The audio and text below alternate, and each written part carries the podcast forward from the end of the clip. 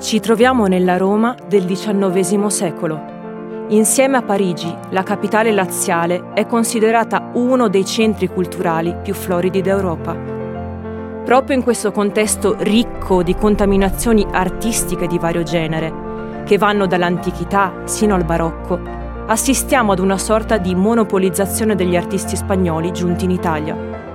Il fenomeno dei pensionados in particolar modo nel ventennio che va dal 1865 al 1885, i pittori ispanici diedero del filo da torcere ai nattivi colleghi italiani, che per contrastare il loro successo furono costretti a creare nuove scuole pittoriche. Ma perché mai questi gruppi di artisti assunsero il nome di pensionados? Vi chiederete.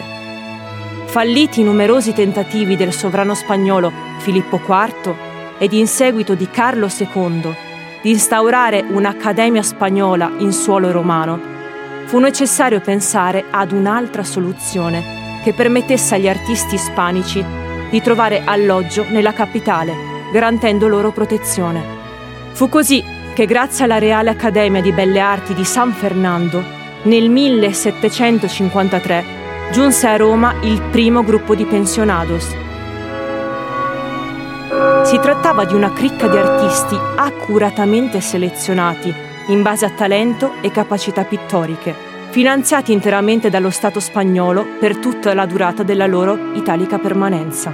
Insomma, le pensioni garantite dallo Stato spagnolo funzionavano esattamente come le attuali borse di studio. Esse permettevano ad individui meritevoli per dote, ma carenti di pecunia, di studiare i grandi maestri italiani senza badare a spese.